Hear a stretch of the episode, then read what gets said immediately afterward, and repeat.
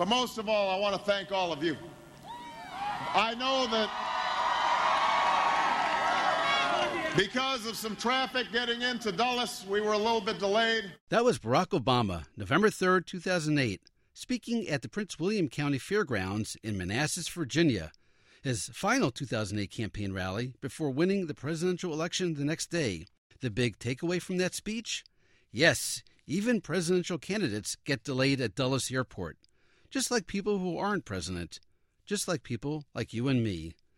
This is a special Thanksgiving podcast dedicated to anyone traveling through an airport for the holiday, specifically, traveling through Washington Dulles International Airport for the holiday.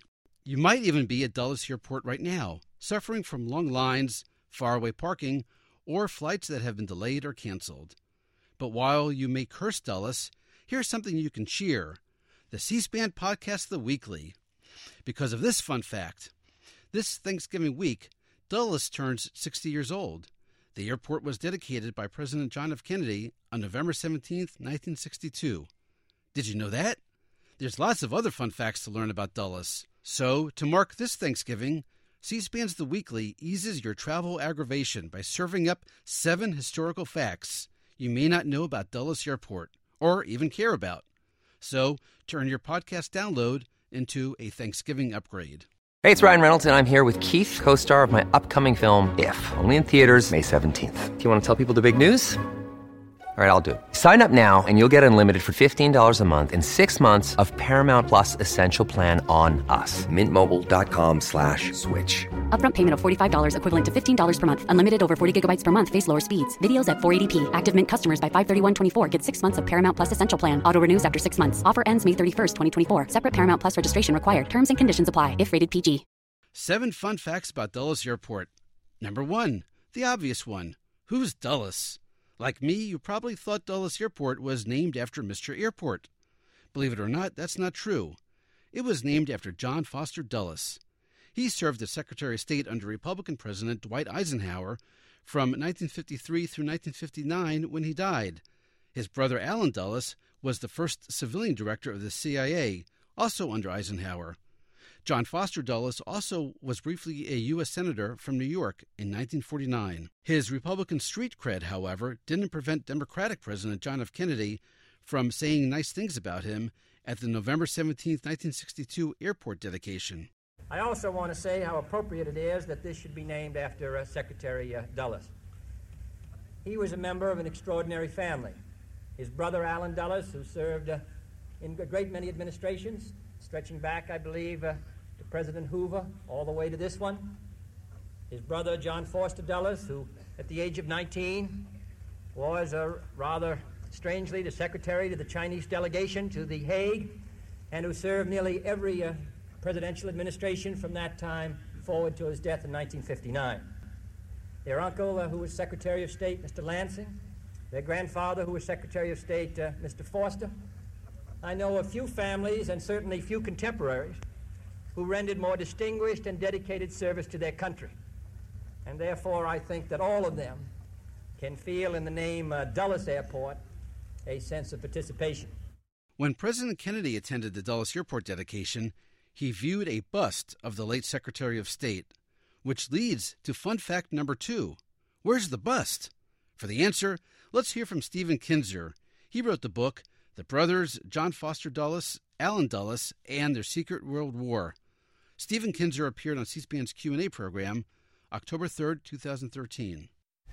Stephen Kinzer, in your book, The Brothers, John Foster Dulles and Allen Dulles, you tell a story up front about Dulles Airport in Washington and the statue and the naming. What, uh, what is that?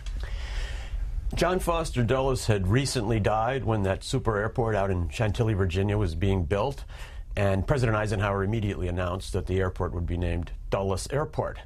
Uh, for a while, when Kennedy took over, he didn't want to name it after a crusty old Cold Warrior, but there was pushback from others, and finally the decision was made to name it after Dulles.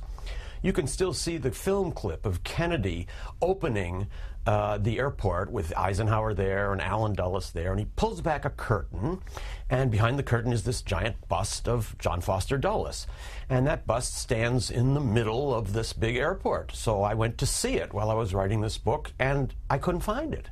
I started asking the security guards, where's the big bust of Dulles? Nobody had ever even heard of it. It was a long process, and finally, thanks to the Washington Airports Authority, I was able to discover that the bust had been taken away from its place in the middle of the airport, and it's now in a closed conference room opposite baggage claim number three. And I find this a wonderful metaphor for how the Dulles brothers, who at one time exercised earth shattering power and were able to make and break governments, have now been effectively forgotten and airbrushed out of our entire history. At this point, you might be wondering what did John Foster Dulles sound like? Well, that is fun fact number three. We have the answer. And no, he did not sound like the roar of a jet engine or the ding that goes off when it's safe to move around the cabin. On October 25, 1954, President Eisenhower met with his cabinet on TV. It was the first time a cabinet meeting was broadcast on television. The topic Western Europe. And who did President Eisenhower turn to? Our man, Secretary of State John Foster Dulles. Here's how the historic first televised cabinet meeting began. So, uh, for this one time, uh, we are having this uh, meeting of the cabinet on all of these uh, media publicity. Secretary Dulles. Mr. President, I certainly greatly appreciate this chance to make an early report to you and my cabinet colleagues and the American people about the events which culminated in Paris last uh, uh, Saturday, day before yesterday. I believe that the importance of these events justifies their immediate consideration by the American nation. I realize how difficult it is when you're right in the midst of things to make a sound judgment. But it is my honest opinion that history will not soon forget the results which came about, culminated in Paris uh, last Saturday. Before we move on to fun fact four about Dulles Airport, one more note about John Foster Dulles. In that clip, we heard his report about his trip to Paris. It makes sense that they named an international airport after him. He was the first Secretary of State to travel 1 million miles. As Congressman Stephen Horn, a Republican from California, noted on January 27, 1998. Secretary Dulles, at one part of the territory around Washington, was honored by President Eisenhower when he named the international airport the John Foster Dulles International Airport. He was the first secretary to travel one million miles in implementing a bipartisan Democratic Republican foreign policy. He put together the alliances which contained the Soviet Union. Now, fun fact number four Bob Dole wanted to change the name. In 1990, the longtime Republican Senate leader introduced a resolution that urges the Washington Metropolitan Airport Authority to change the name of Washington Dulles International Airport to Eisenhower International Airport while retaining the name of the main terminal, the Dulles Terminal. Washington has two airports named after Republicans, the other, Ronald Reagan. On February 6, 1998, President Clinton signed into law a bill that changed the name of Washington National Airport to Ronald Reagan Washington National Airport. Two days earlier, during House debate over that name change, Democratic Representative James Oberstar of Minnesota cited Bob Dole's advocacy to change Dulles to Eisenhower. The precedent for the motion I offer is that offered by no less than the Senate Minority Leader in 1990, almost uh, eight years to the week, uh, Senator Dole, who offered a joint resolution uh, to urge the Washington Metropolitan Airport Authority to use its existing authority to change the name of Washington Dulles International Airport to Eisenhower International Airport. Note, Senator Dole rose to urge the Washington Metropolitan Airport Authority to use its authority to change the name of Washington Dulles to Eisenhower International. He was in the Senate when the legislation was introduced and enacted, to create the Metropolitan Washington Airport Authority to, to rebuild both Dulles and Washington National. His great wife was the Secretary of Transportation at the time. Democratic Representative Jerry Nadler also opposed the name change and cited both President Eisenhower's Secretary of State and President Clinton's Secretary of State. But once you get into the office of renaming things that are already named, I think John Foster Dulles wasn't a great Secretary of State. Maybe we should rename uh, Dulles Airport after Warren Christopher. I mean, once you start getting into the area of renaming things that already have a name, and then it becomes a question of the political fashion of the day, I think you've entered very treacherous ground and it doesn't make sense. A history footnote Representative Nadler is from New York. Both Reagan and Dulles airports have direct flights to John F. Kennedy International Airport in New York. Before it was renamed for the Democratic president on December 24, 1963, 32 days after he was assassinated, JFK Airport was called Idlewild. Now, fun fact five political press conferences at Dulles. Holding a press conference outside Dulles isn't remarkable. On July 12, 2021, for instance, Texas state Democratic lawmakers spoke to reporters after arriving at Dulles. They called on Congress to pass voting rights legislation. Thank you for meeting us out here. Uh, my name is Chris Turner. Uh, I'm a state representative from Grand Prairie, Texas, in the Dallas Fort Worth area. And I have the privilege of serving as the chair of the Texas House Democratic Caucus. some of the finest and bravest public servants you will ever see. And I'm so proud of this group that is standing here uh, behind me and, and our other companions and colleagues who are en route uh, to join us this evening and tomorrow morning. That was outside Dulles Airport. But a press conference inside? Well, 30 years ago they could, and did. In 1992, Pat Buchanan challenged President George H.W. Bush in the Republican primary. On March 18, 1992, Buchanan held a press conference inside the airport. In fact, fasten your safety belts and harnesses for this one. When his flight arrived, the media met him at the gate, Gate A4, and that's where the press conference was held, right in the terminal. Let me just say today, clearly the president won two uh, big victories yesterday in Michigan and Illinois, and he appears to be headed for the nomination, and only celestial intervention uh, could interrupt that process. And so, uh, uh our campaign, however, because it was not simply about delegates, is going to continue. A press conference inside a Dulles Airport terminal? Wow. Okay, let's go for broke. How about a congressional hearing inside Dulles? Yep, had one of those too. February 17, 2006, a House hearing on airline passenger baggage screening. Here's House Government Reform Committee Chairman Tom Davis. Right here at Dulles Airport, according to a July 2005 Washington Post article, one airline reported that their flights are being delayed as much as 45 minutes because of the limited number of baggage screening machines. Fun fact six Dulles Airport has been part of presidential history. No, it's wrong again. Ugh. Fun fact six Dulles Airport has been part of presidential history, specifically the end of presidencies. Let's go to a June 19, 2019 House hearing on aviation safety. Here's Captain Daniel Carey, president of the Allied Pilots Association. You know, we have to get away from the days of the American pilot machismo and the Top Gun movie. Uh, pilots, uh, Ethiopian Airlines flies a plane into uh, Washington Dulles every day from Addis Ababa, and they have been doing it for years.